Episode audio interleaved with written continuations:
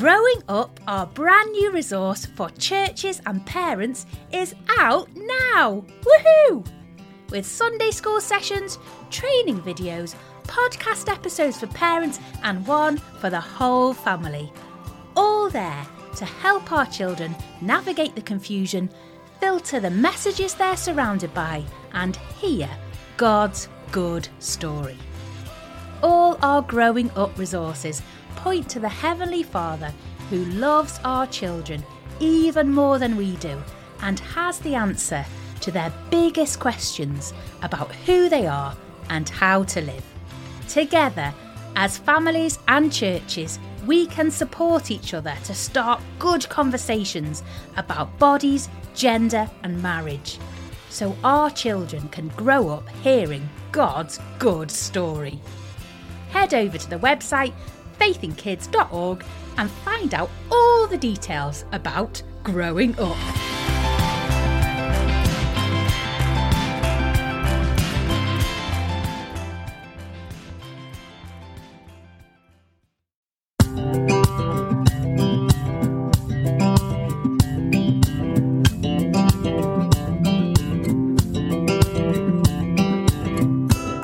The real me was revealed at eight o'clock when it's easy to be calm when you're just sat in a chair reading the Bible. Anyone can do that. Yeah. It's what happens when your children are winding you up. That's where your true self is revealed. Yeah. And it's in that moment then that you have to really do the work. I guess it's preaching to yourself, basically, preaching the gospel to yourself and saying, it's not about me and my comfort. This is about how can I best love my daughters? How can I best honor Christ in this moment? That's what I had to learn.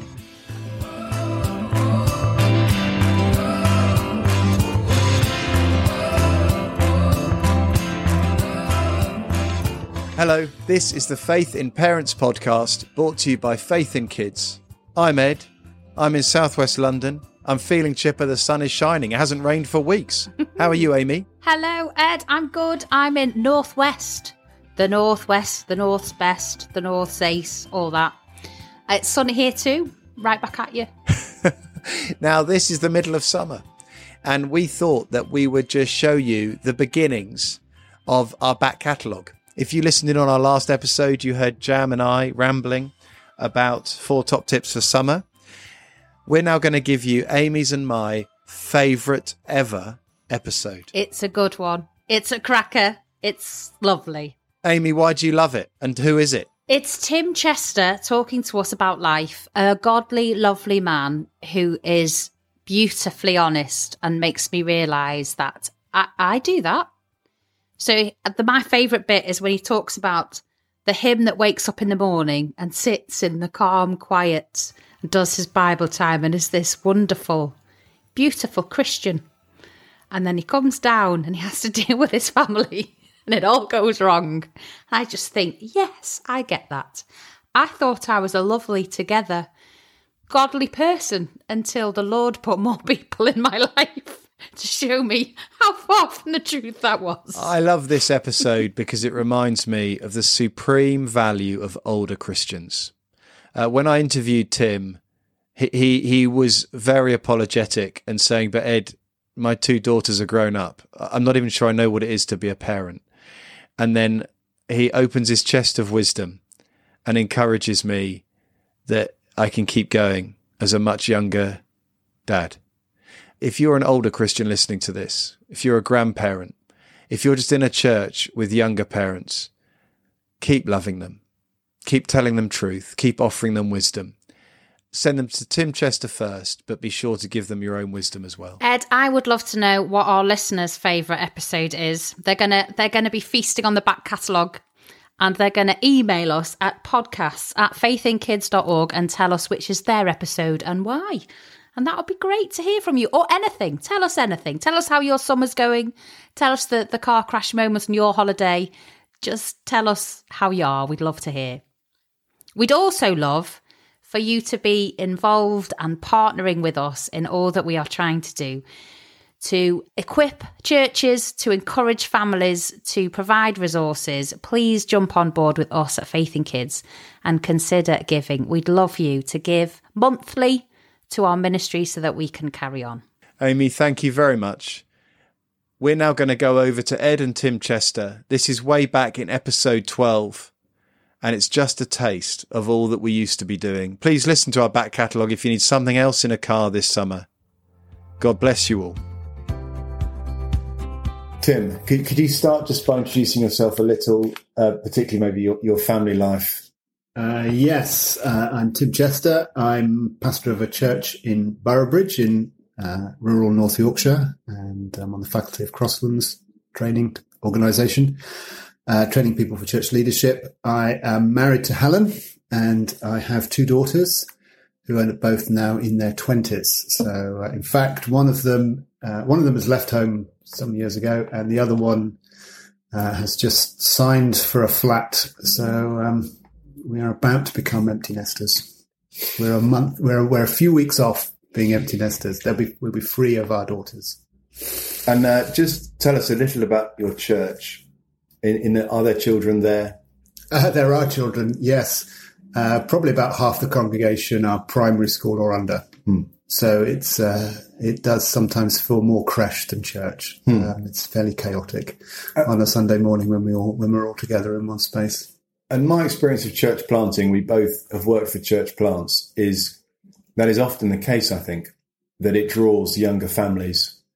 They are often the ones who come to a church yes, plant. Yes, first. so I was part of a church plant in in Sheffield, and we reached a point where we had about 80 primary school children. And um, anyway, my joke was that I did the maths and worked out that in 10 years' time we were going to have 80 teenagers. And so I bailed and uh, went off to uh, join a church plant in a rural area, only to discover that the ratios are even worse for us. So we're 50 50. So uh, we're going to be overwhelmed by teenagers in a, in a short while. Okay.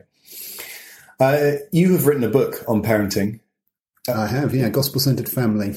And can you just tell us um, what is it that that book is actually really a series of studies that you could? Yes, just short little chapters. To, Yeah. To, to, and then lots of opportunity to sort of talk it all through. Yeah. Could Yeah. you just tell us something of what is it that that book is arguing for? What What is it that y- you Yeah, think sure. it is to be a gospel centered family? Yeah, great, great question. I think um, because I think it, there's an assumption that being a Christian parent means the Christian bit means that every day you try and do some kind of family devotion and you whip your children into doing some family devotion, uh, which I do think is really great thing to do. Uh, but I think it's so much more than that, that actually what it means to be a Christian, what, what it means for the gospel to shape family life is much bigger and richer and deeper than that. And I think I think the starting point is probably that is the way you see your role and what you're trying to do for your children with your children. And the way I think the best way to think about that is that you are trying to demonstrate the first thing you're trying to your first aim as a parent is to demonstrate to them that authority uh, can be loving and good and that it's good to submit to authority. And the reason I put it like that is in, for example, in um, Ephesians 6, where Paul addresses parents uh, and uh, and children, and he says, uh, talks about the command to love your mother and father, to honor your father, mother and father. And then he, he highlights the fact that this was the first promise, first commandment with a promise. Takes us back to Exodus and to Deuteronomy, to the first giving of the Ten Commandments. And I think the point in the context there is that in the home, children learn to live under authority. Uh, and uh, and actually that authority is good. And um, if they don't learn that, which sadly the people of Israel didn't learn, then you end up in exile. The promise is that they will live long in the land. That's the promise that's given, particularly associated with honoring your father and mother. And I think the connection is if you don't learn in the home that it's good to live under authority, then you won't live under the authority of God. And in the case of Israel, you'll end up in exile. And all of that then what takes us back to the Garden of Eden, where Satan's lie in its essence is God is not a good God and you're better off without him. Hmm. The authority of God is bad news. Hmm. Not only have we believed that lie, but we've also believed that authority is bad news in, in a sort of general term. And so one of the things that we've got to teach as Christian parents, uh, or model, perhaps even more importantly, is that authority can be loving, can be good, and that God's authority is always loving and always good. And so it is about uh, having expectations of that your children will obey you. But it's not, that's not just in some sort of functional sense or some dictatorial sense. Quite the opposite. What you're trying to do there is demonstrate to your children that God is, it's good to live under God's authority, that God is a loving father. Mm. So my job as a father is to kind of, um, be a picture of God as a loving father. And of course, I'm never going to pull that off, but, but to, to, to to, to, so that when my, as my children begin to learn about God, about God as Father, about the kingdom of God, living under the authority of God, uh, what it means to repent and trust God, that they've got a kind of beginnings of a framework where that makes sense and seems more straightforward to them. Okay. Does that make sense? It does. So that's right at the heart of it. I also think that another thing that's all about is that what the real work goes on in your child's heart. It's not actually about controlling behavior. Sometimes you have to control behavior, otherwise people get hurt, you know. Um, but but all the time our agenda is, is a deeper one, which is actually, are we forming our, the, uh, the heart of our child? Because actually all of our behavior, including our child's behavior, comes from the heart. And what we want is hearts that are soft, ultimately that are soft to Christ. And just to follow up on that, if we had someone listening to this who was a great parent who wasn't a Christian, presumably there is very little of what you've just said they would disagree with.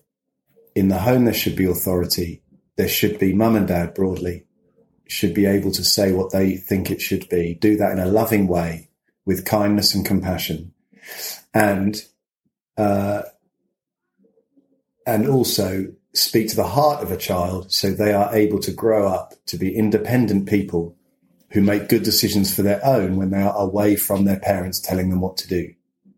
What, how would it be different? Uh, well, in one sense, it's not a lot different in the sense that families are God's idea, mm. God's invention. He created family as this model for us to learn those kinds of lessons. So I don't think we need to be embarrassed or, or find some, you know, or, or, or surprised to discover that very often non-Christians run families in a way that means that children are learning some of those lessons because that's that's kind of how families are designed to work. So that just means they're kind of doing their job, that the job that God intended. Uh, I do think there are differences, though. I mean, uh, there is a lot of talk in our culture about being child centered. And I don't think we should be child centered. I don't think our families should be child centered. Uh, I don't think, by the way, that they should be parent centered either. So it's not about me exercising authority for my convenience. Yeah. Uh, so you know, I can have you know, leave me alone so I can watch the telly, kind of thing. That's not what we're talking about. Uh, it is about actually being God centered. We want our families to be God centered, and I think that's where you start to see the differences emerging. Uh, so yes, we do want to, you know, we do want our children to do well, uh, and we, you know, let's be honest, there are times when we do want life to work reasonably well so that we can function as parents. But ultimately, our concern is to be God centered. And what that means in our interaction with our children is our, our aim is always to, uh, you know, sometimes it just means it's long, it takes longer. Uh, you know, it's, it's very, it's very easy to control a child's behavior. You know, a bit of bribery, uh, will, will get you quite a long way. A, a, bit of threat will get you quite a long way. And, uh, I'm not, uh, I'm not saying there's no place for that kind of thing, but, uh, but, but what we're really interested in is, is, uh, edge uh, is teaching them uh, who God is and uh, uh, giving them hearts that are soft to the gospel. Often that just takes longer, but ultimately that's what we're about. Uh, letting them experience life or experience a model of life that reflect that points to to God as our loving Father. Thank you. tell tell me, Tim, as you now, if I can say, look back yes on parenting, but also as you help those yeah, many i families I've, in your church yeah, yeah, to parent. So it is still current. It is still current.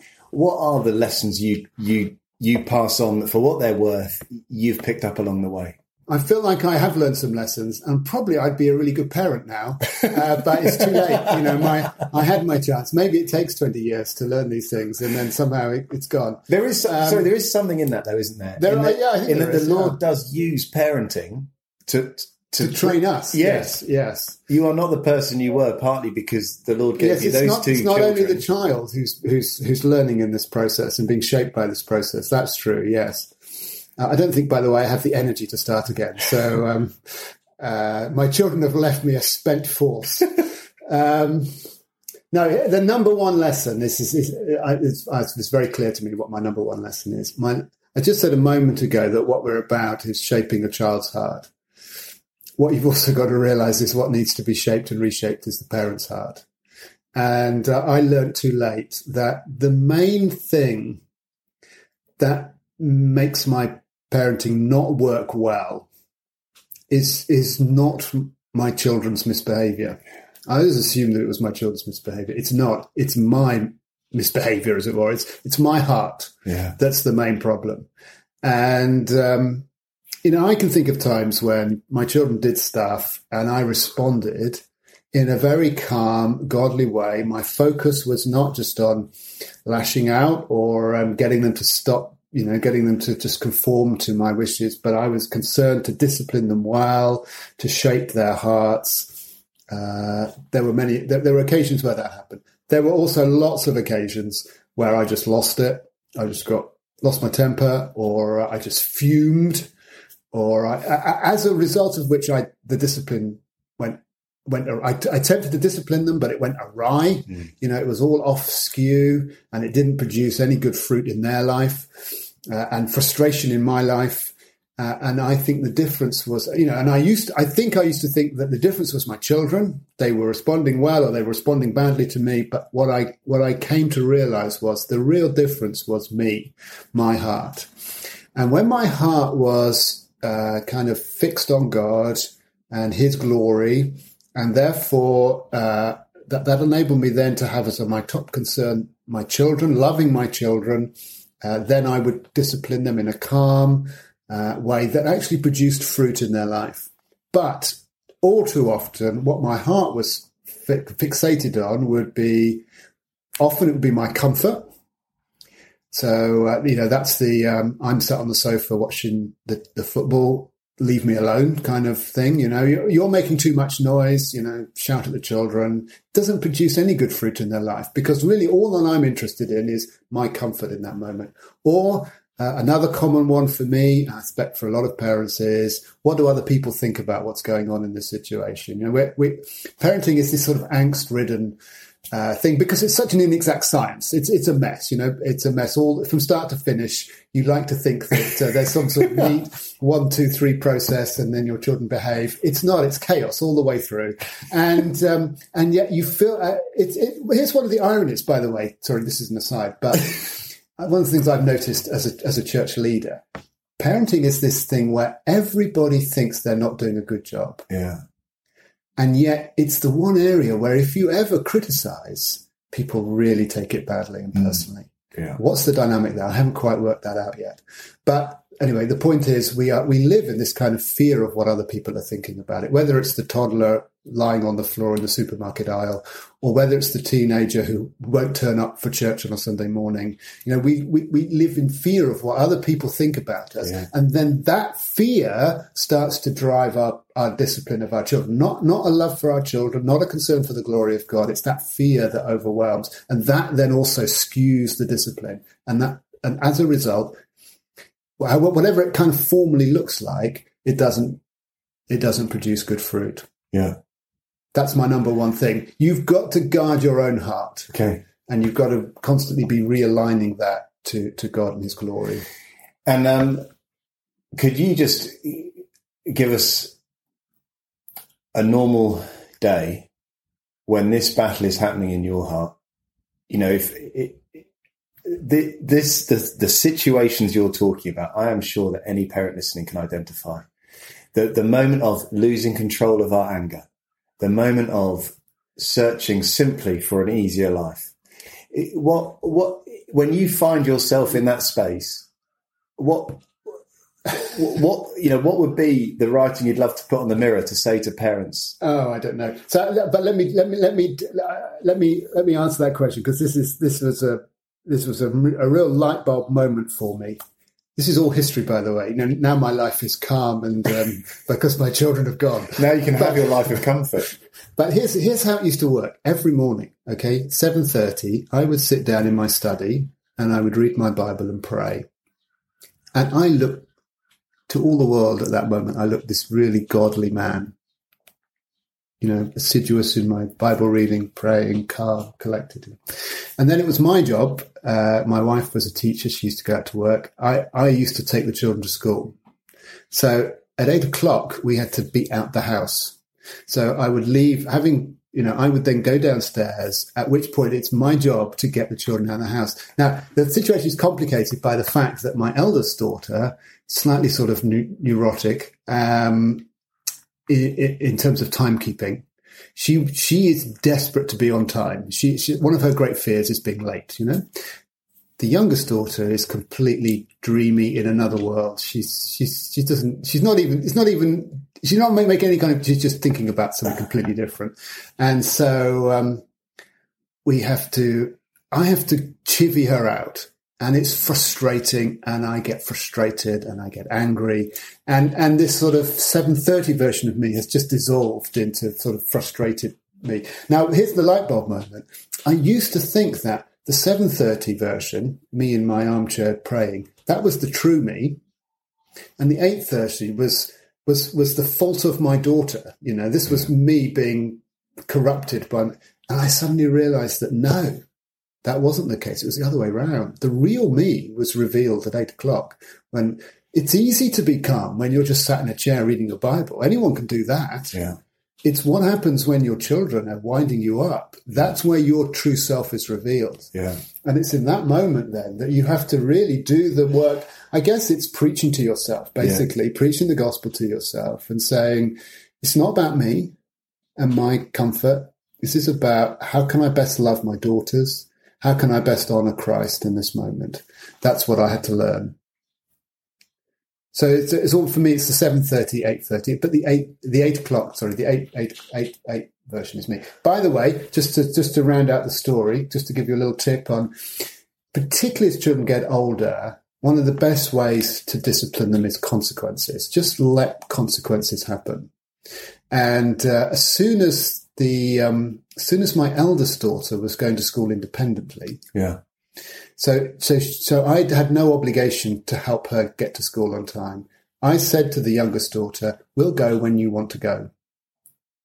So I made no attempt to chivvy her on, and of course, the first day she's in a little dream world, and we off we off we went, and we arrived late.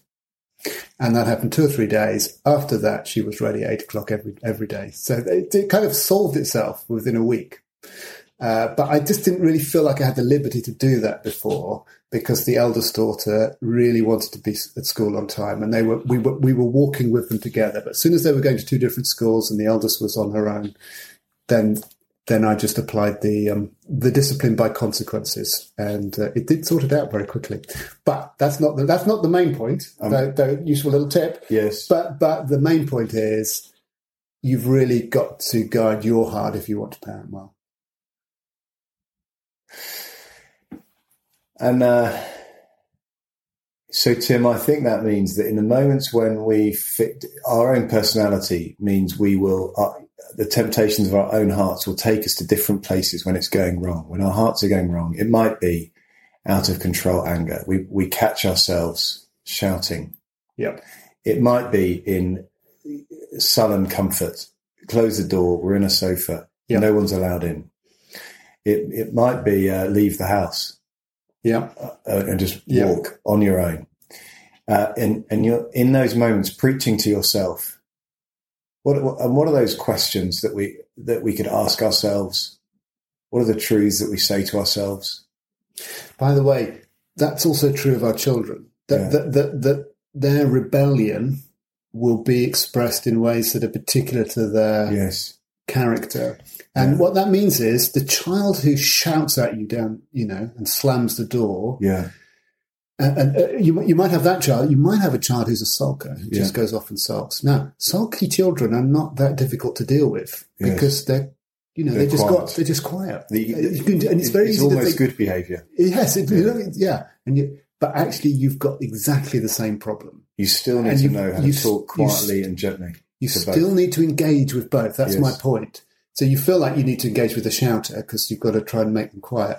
But the sulker is also just needs exactly the same level. It might be a different way of dealing with it, but the same level. If you want to be engaging with their hearts, if all you're interested in is a quiet life, then the sulker in let the sulker sulk. yeah. But if what you're interested in is shaping a child's heart, then Yeah. you've got to engage with both. Just picking up your point is there is value in just asking yourself, uh, am I is my default setting to be harsher on this one than the other Yes, because yes. because that will lead to my life being Yes. easier.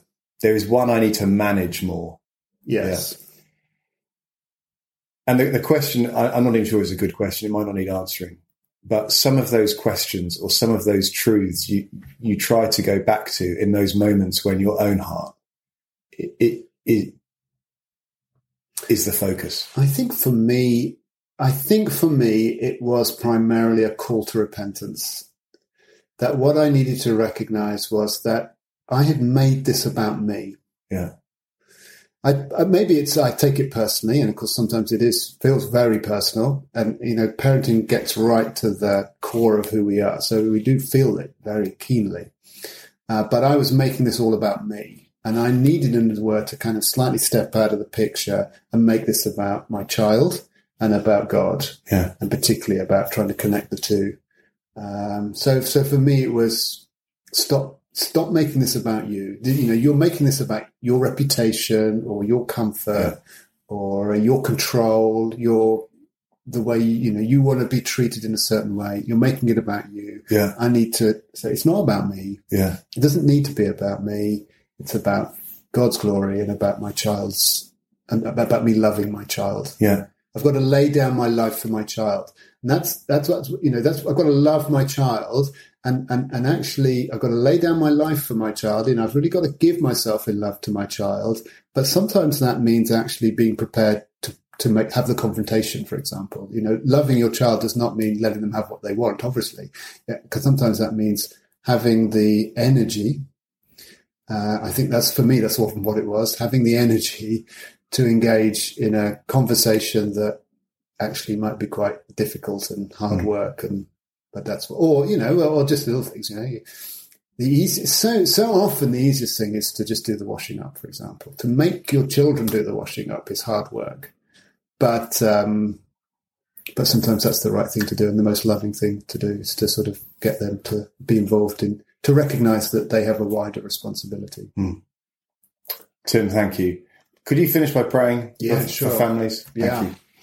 Father, I pray for all those who are listening, and uh, I, I thank you that uh, we live in the orbit of your grace, and that uh, parenting, as we've said, is an inexact science, and there's a lot of mess. I pray, thank you that all the time uh, we live with uh, uh, with your grace, with your forgiveness, uh, and that gives us the confidence and the freedom to be parents.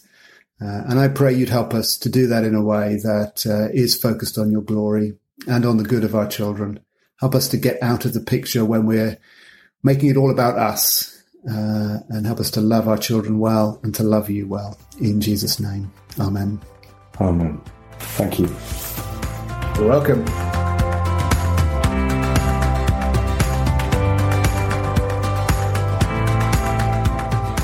Well, I enjoyed that. Lots to talk about, and we've got a little bit of time to talk about it.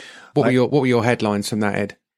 I mainly just wanted to tell him how absolutely wonderful he was, Right. but thought that would be very strange. Okay. But uh, I dare anyone to listen to that and not just think, "Oh, he's a, he, he's really good." Yeah.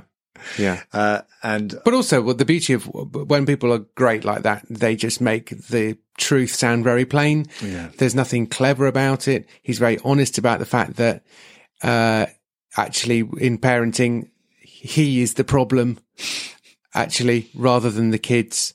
Um, there was lots of really, you know, I was quite convicted by that, but not in a way that made me feel worthless, but in a way that made me think, ah, that explains why I get grumpy. yeah, Uh, so, so lots to talk about there. What, what were the what were the highlights for you? Uh, I think uh, the the thing that's that struck me is is probably the thing that most likely spoke to my parenting which is uh, the temptation to th- to think more and parent more the child who is most inconvenient in your life. Right. Okay. The squeaky, the squeaky wheel gets the grease. Yes. Is the non-biblical expression there, which is the child that makes the most noise gets the most attention, which might explain why they make the most noise. yes. Who knows? Yes. And not and not to confuse quiet good behavior with a beautiful heart Yeah. that that is longing to hear more of you, Jesus, Yeah. and grace. Yeah. So or I- even, or even a quiet sulker is someone who frankly can just look after themselves. Yes. So I think, Yeah. you know, lots of us would genuinely settle for a quiet spirit who doesn't seem to be making a mess, but a, a sulker or smolderer Yes. is sort of like, well, at least they're not making noise and embarrassing me. Mm. And again, it's just like it is a lot of that stuff is just holding up a mirror, isn't it? And I, uh, I've since this interview, I have found myself thinking in that uh, I have three children, so there are moments of conflict between two children at a time. Really? I know exactly. What, a, what a strange thought. Yeah. And I have noticed that in those moments, I think there is a silent equation, a silent process going on in my head, which is who will I side with now to to have the simplest way out? Right. So if I by uh, the, the the tack I will take now will probably involve at least one child being angry and having a strop or something, hmm. and one child is more likely to buckle first, go off sulking, be quieter, not shout, slam doors, or so, you know. I've noticed that that silent equation happens in my head. Right. What is the path of least resistance in this? How do I make this problem go away? And it, and I think if so I'm re- that I can get back to work Yeah. or read the paper. and there's undoubtedly what really that comes down to is which child am I going to favour, right. uh, and what isn't in my Well, let's let's talk about that. Which one do you prefer? and what isn't in my head, Yeah. is what does justice look like, Yeah. and also just what is what does patient, loving grace look like, Hmm. which is so easy to say when there's no child in the room with me. Yeah. And again, all of these things, they don't work well when you're basically trying to do it at speed. Yeah, And our problem is so often, I just want to get this dealt with rather than, okay, let's stop here and discuss it. Because they, they, they're also, the kids are sort of both appealing to you, but actually they're both appealing to you because they want you to agree with them over the other. They're not seeking true justice, really. Uh, at least one of them isn't. Um, they're sort of seeking you to come down on their side so they win. Um, so the moment you, I guess, reveal that whenever that happens, you are going to really dig in and work out who is at fault here, they might think twice before doing that again. But again, that just takes time, doesn't it? And consistency. yes, And that, those are the hardest things. Yes. For me, at least. And I think in my case, it takes patience rather than flying flying off the handle. Uh, Paul Tripp is uh, is very helpful on, on this. I find that he, when I am tempted, I am tempted. So just to shout. Yeah. So Tim Chester, he goes. I can't imagine Paul Tripp ever shouting. Can you? I don't know. I don't know him well enough, Okay. But maybe. It would be muffled a bit by would, that amazing moustache. Yes, it would. Yeah. So Tim, in that interview, ran through some ways we can retreat to manipulation, Yeah. anger, Yeah, yeah. reward.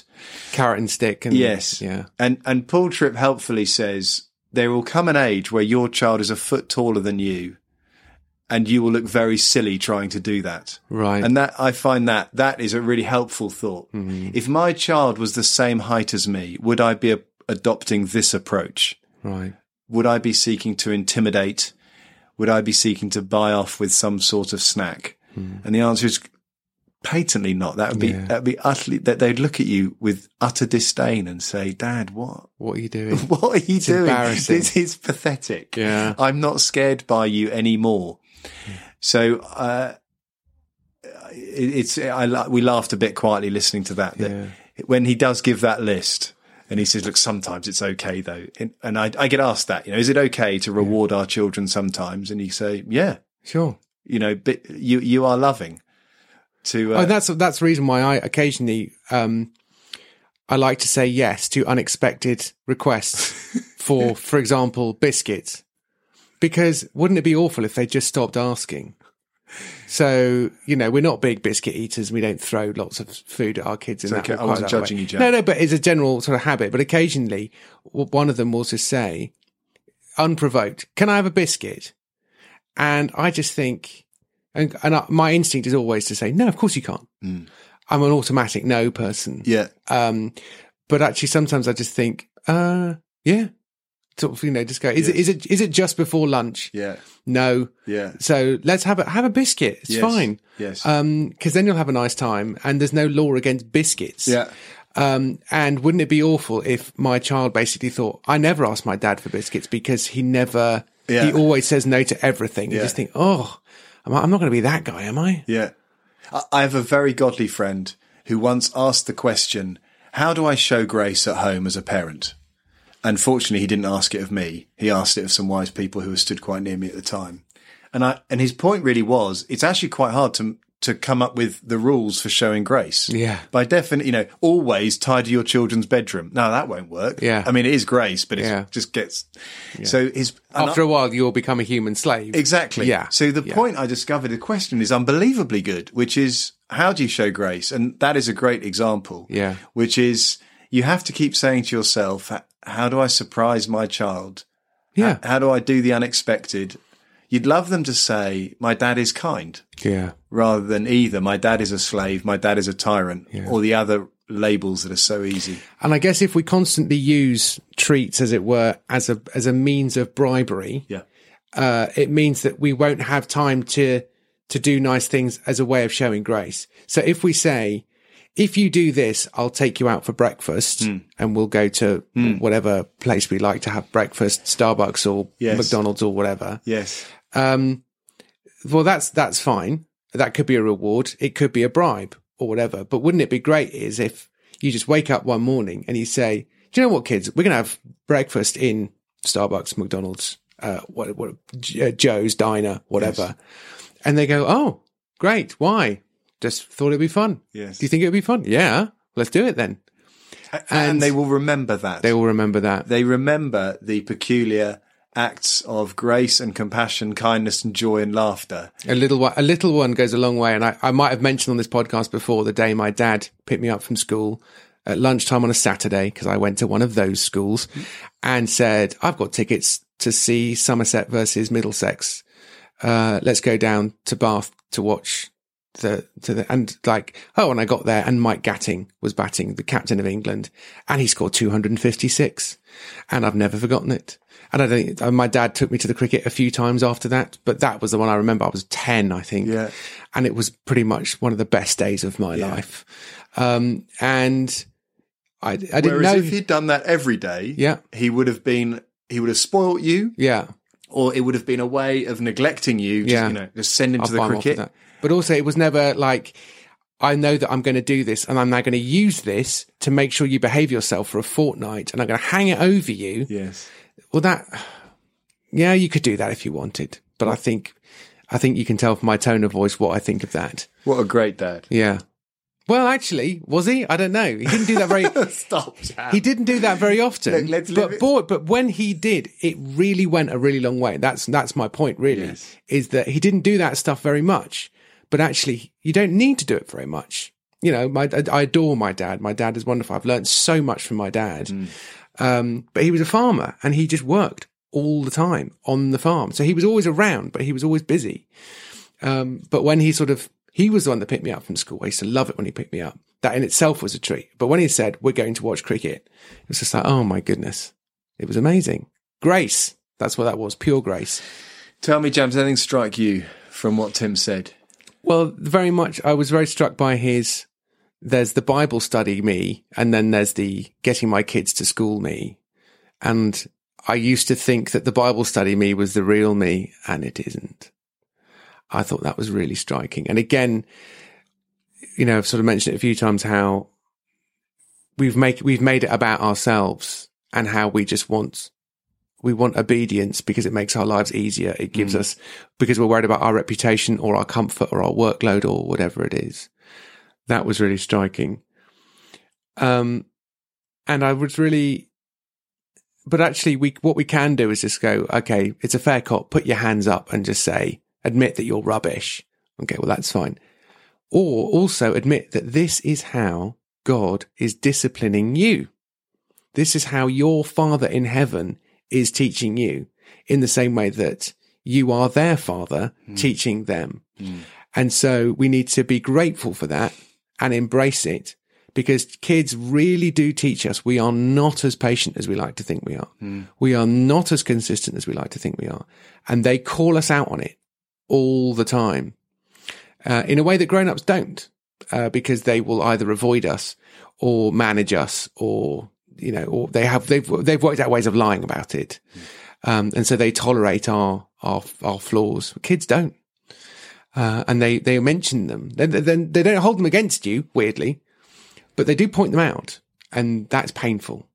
And so I, I was thinking, I was really struck by what Tim was saying about that, but also that we can resent the fact that we are being disciplined as parents, or we can embrace it and go, this is God's kindness to us in the same way that when we look at our kids, we are trying to be kind to them because we're not being kind to them by saying yes to everything or no to everything or expecting just blind obedience or whatever it is. Hmm. So that was, that was really, that was really challenging, but pretty helpful.